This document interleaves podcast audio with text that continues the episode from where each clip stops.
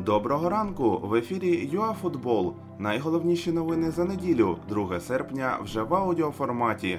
Ковід у металісті, відновлення Вербича та реакція Ахметова. Поїхали!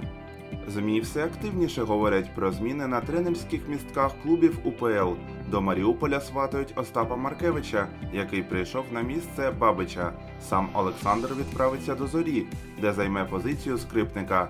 Віктор же стане біля керма Дніпра 1 Словенський вінгер Динамо Бен'ямін Вербич зможе допомогти своїй команді лише через місяць. Нещодавно футболісту зробили операцію на пахових кільцях у Німеччині. Вербич вже повернувся до Києва, де й проходить реабілітацію. Через кілька тижнів він приступить до бігової роботи та занять із м'ячем. Металіст 1925 підтвердив спалах COVID-19 у клубі. Про зараження гравців мова поки не йде. Тому матчу проти Чорноморця, який запланований на сьогодні, нічого не загрожує. Серед п'яти хворих співробітників Сергій Стороженко. Він перебуває під наглядом лікарів, а інші на самоізоляції. Президент Динамо Ігор Суркіс повідомив, що дзвонив власнику Шахтаря Ренату Ахметову після призначення Мірчі Луческу. У нього була абсолютно нормальна реакція. Він каже: це твоє рішення.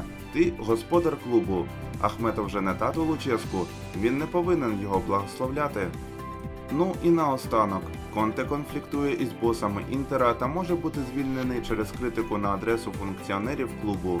Головний претендент на посаду тренера у разі відставки Антоніо Алегрі.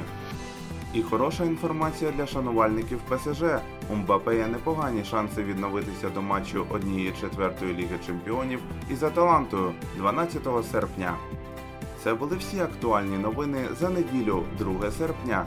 Знайте, що саме для вас ЮАФутбол постійно тримає руку на пульсі подій.